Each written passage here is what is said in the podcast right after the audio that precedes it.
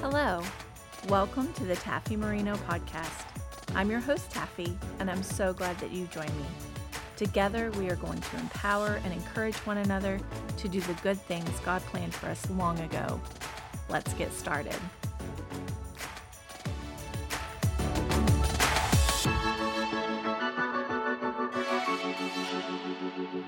Hello, and welcome back. Thank you so much for joining me today.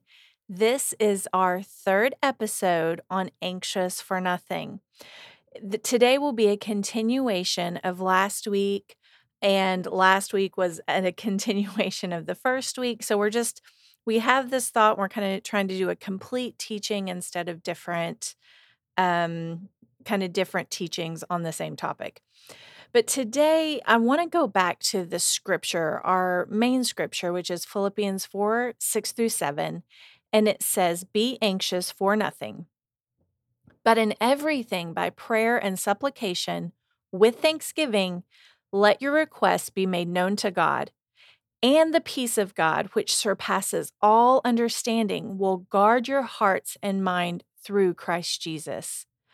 I think this scripture is a standalone great scripture on dealing with anxiety it really, and if you keep reading, it gives us a step by step guide on how to deal with feeling anxious or feeling care or worry. And it tells us that we're not we're not just supposed to ignore it, but we're supposed to go to God in prayer and with these requests, this supplication. However, with thanksgiving, and thanksgiving requires us to remember and be thankful for what God has done in the past. It's also requiring us to look at what He's promised us, and we're thankful for those promises because we know that they're true. After we have let our requests be made known to God, it says that the peace of God, which surpasses our understanding, will guard your hearts and minds through Christ Jesus. When you read on it, then instructs you on what to think about. So it's very important that we follow all of the steps in order to walk and live in peace. Ancient anxious, excuse me, comes from the Greek word merimnao, and that means worried, anxious, literally to be distracted or divided. Peace, however, means harmony, wholeness, completeness, prosperity, welfare, and tranquility. It is impossible to live in worry or to be anxious and live in peace at the same time. In fact, that scripture in Philippians almost shows this transaction of trading our care and worry. We're to go to God and give those things to Him in prayer. And then in return, He gives us His peace peace that we cannot know or understand, and it guards our heart and mind. Another word for that word guard actually means to umpire. So peace will then begin to call the shots in your life. If you'll listen to what God to your spirit, how God is is talking to you through your spirit, and you're going to be led in peace. You know, the word says that I will lead them forth in peace. Jesus is a good shepherd who leads us. He never drives us. He never forces us to to do anything. But often he will or always he will lead us and guide us into all truth. He um Matthew 11, 28, it's this invitation to everyone that's tired, that's heavy laden, that's just weary with life. Jesus said, Come to me, all you who labor and are heavy laden, and I will give you rest. Take my yoke upon you and learn from me, for I am gentle and lowly in heart, and you will find rest for your souls. For my yoke is easy and my burden is light. That is an invitation for us to learn of Jesus, to follow him as he leads and guides us. So, to follow someone, I don't know if you've ever followed anyone in traffic or through a um, say you're at an amusement park or anywhere really and and the person in front of you knows where they're going and what do you say i'll follow you you know if you're going to a restaurant and you don't know where it's at you say i'll follow you but what is important is one we have to pay attention to the person in front of us. And then, two, we actually have to follow them. We can't just stay where we're at. We have to move forward. And when they move, we move. When they take a left turn, we take a left turn. And when they take a right turn, we take a right turn. You know, they may go through some sketchy areas, but we trust them that they're going to get us to that destination. That's kind of like Psalm 23. It says, Yea, though I walk through the valley of the shadow of death, I will fear no evil. Why? Because Jesus, He is our shepherd that is leading and guiding us to green pastures, and so that we can lay beside still waters. I believe being anxious is meant to distract and divide our hearts and minds. It keeps us from being focused and from us understanding what the truth is. Peace is a fruit, and fruit grows as a result of being connected to a plant or a tree. And you can go back to our whole series on love and learn about that. I think there's one called Rooted in Love, and it talks about that. But peace is a fruit a fruit of the Spirit, and fruit grows as a result of being connected. Peace is present, but we must choose it over fear, worry, and anxiety. As I've said before, there are wonderful opportunities to be anxious or fearful. But what did Jesus say to the man who had just heard that his sick daughter was now dead? He turned to him immediately and he said, Do not be afraid, only believe.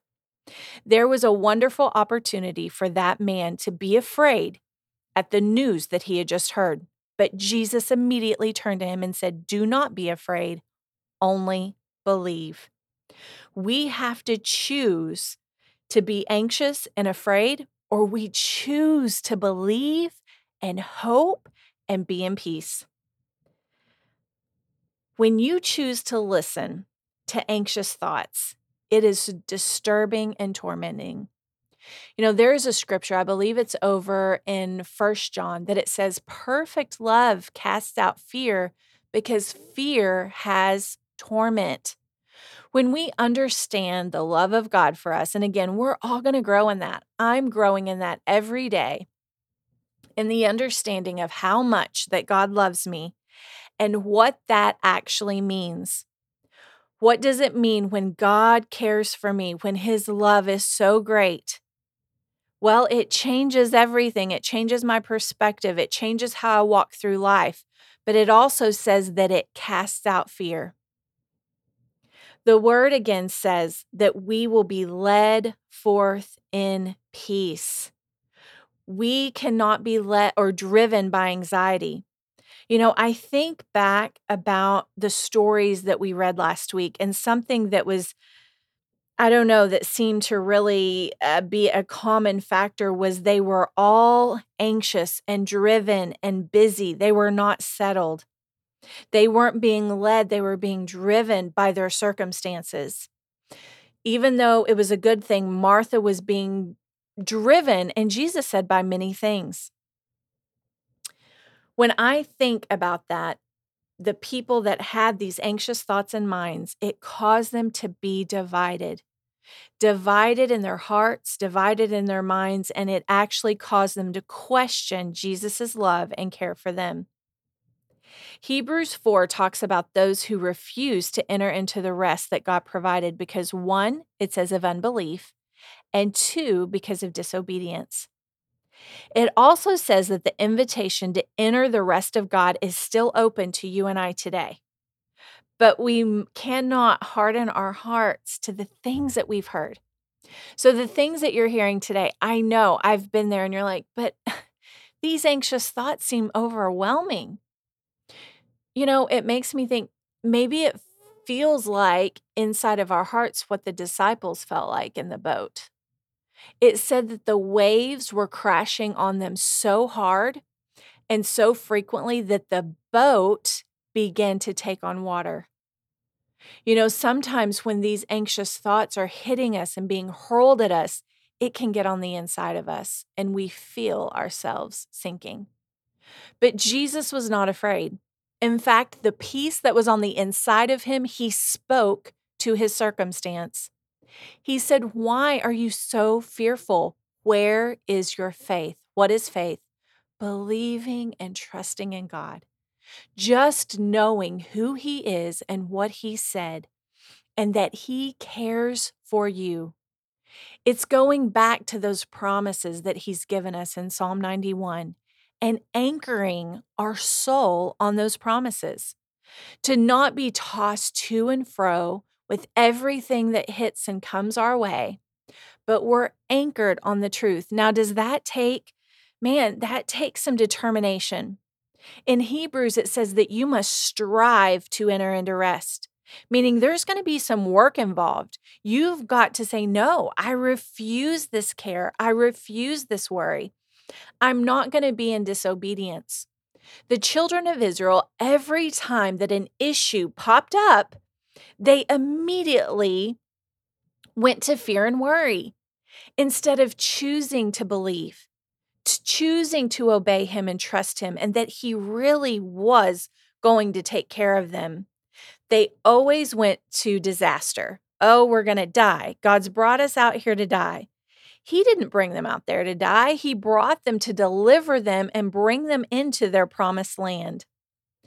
Let's look at um, this rest of God that it talks about. In Hebrews 4, it says that the invitation to enter the rest of God is still open to us today.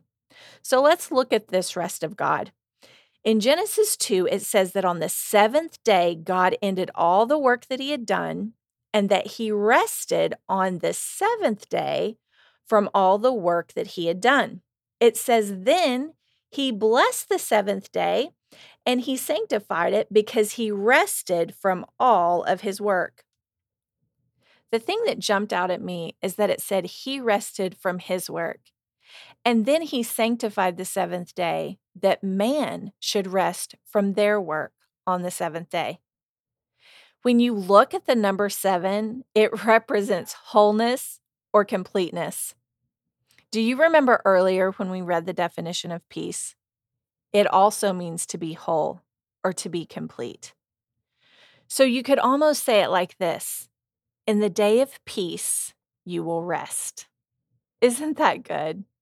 You know, the Bible gives us a lot of examples of this. It talks about how the ark came to rest in the seventh month and that on the seventh year they were to let their fields rest.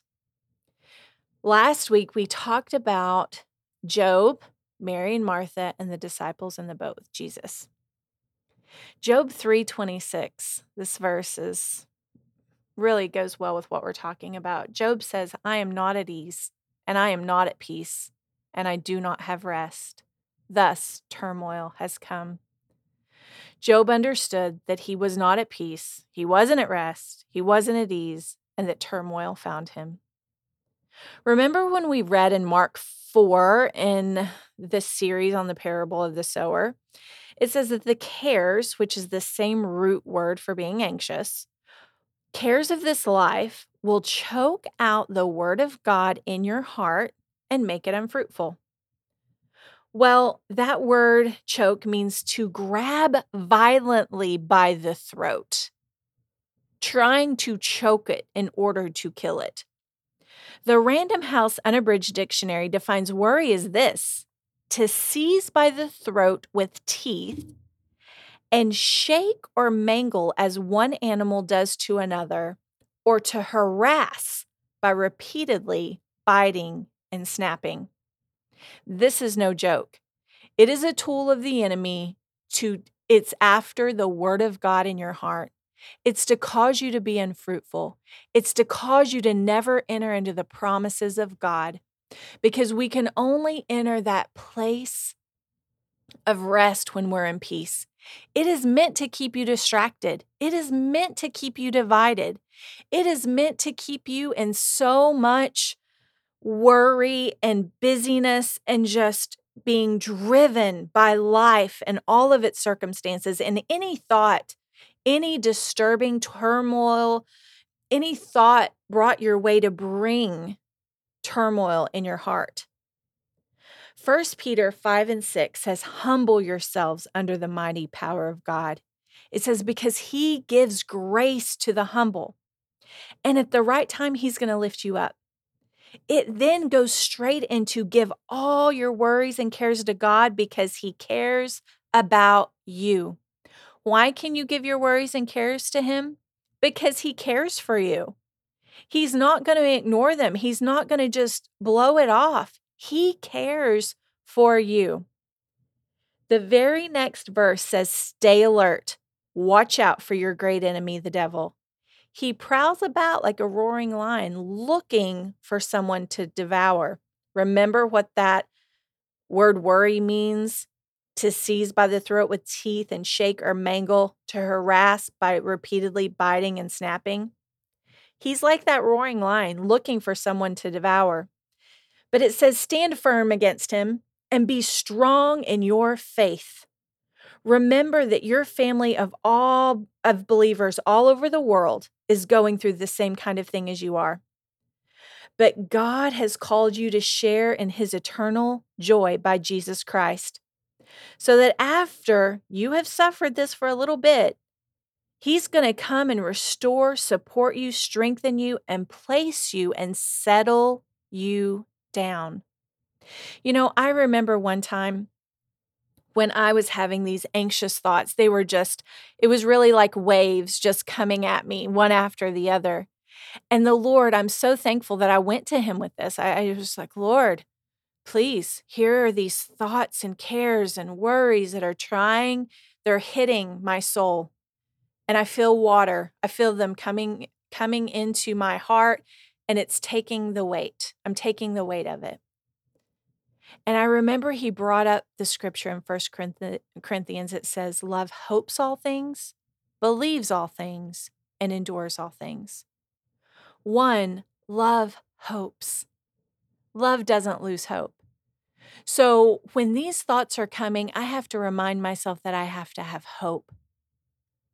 I have to hope for the best and believe what God's word says is true. But whatever comes my way, it says that God gives grace to the humble, that I can endure all things. Now, let me tell you this you endure until victory. You stand until you see the victory. You endure until you see the victory. Because it says, those that endure until the end shall be saved. This is an, an enduring to where you don't have hope. You have hope in what God has said is true. We must make a choice and we must choose to believe. I hope that this has stirred you up. I hope you are that fire inside of you is being ignited, and no longer are you going to let him bully and bite you and harass you and just keep throwing things your way. But you're going to settle down in peace. In the day of peace, you shall rest. You know, Mary and Martha was experiencing the same thing that day, but one was anxious and one was at peace and rest. Jesus and the disciples were experiencing the same set of circumstances that day. One was in the boat asleep, resting at peace, and the others were terrified and full of care and worry and being anxious. Job said it himself.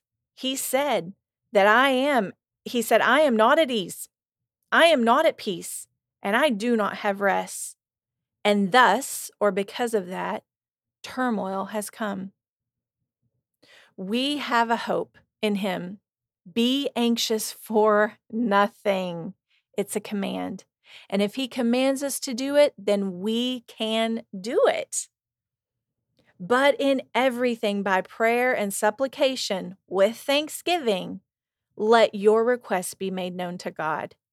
And the peace of God, which surpasses all understanding, will guard and garrison your heart and your mind through Christ Jesus.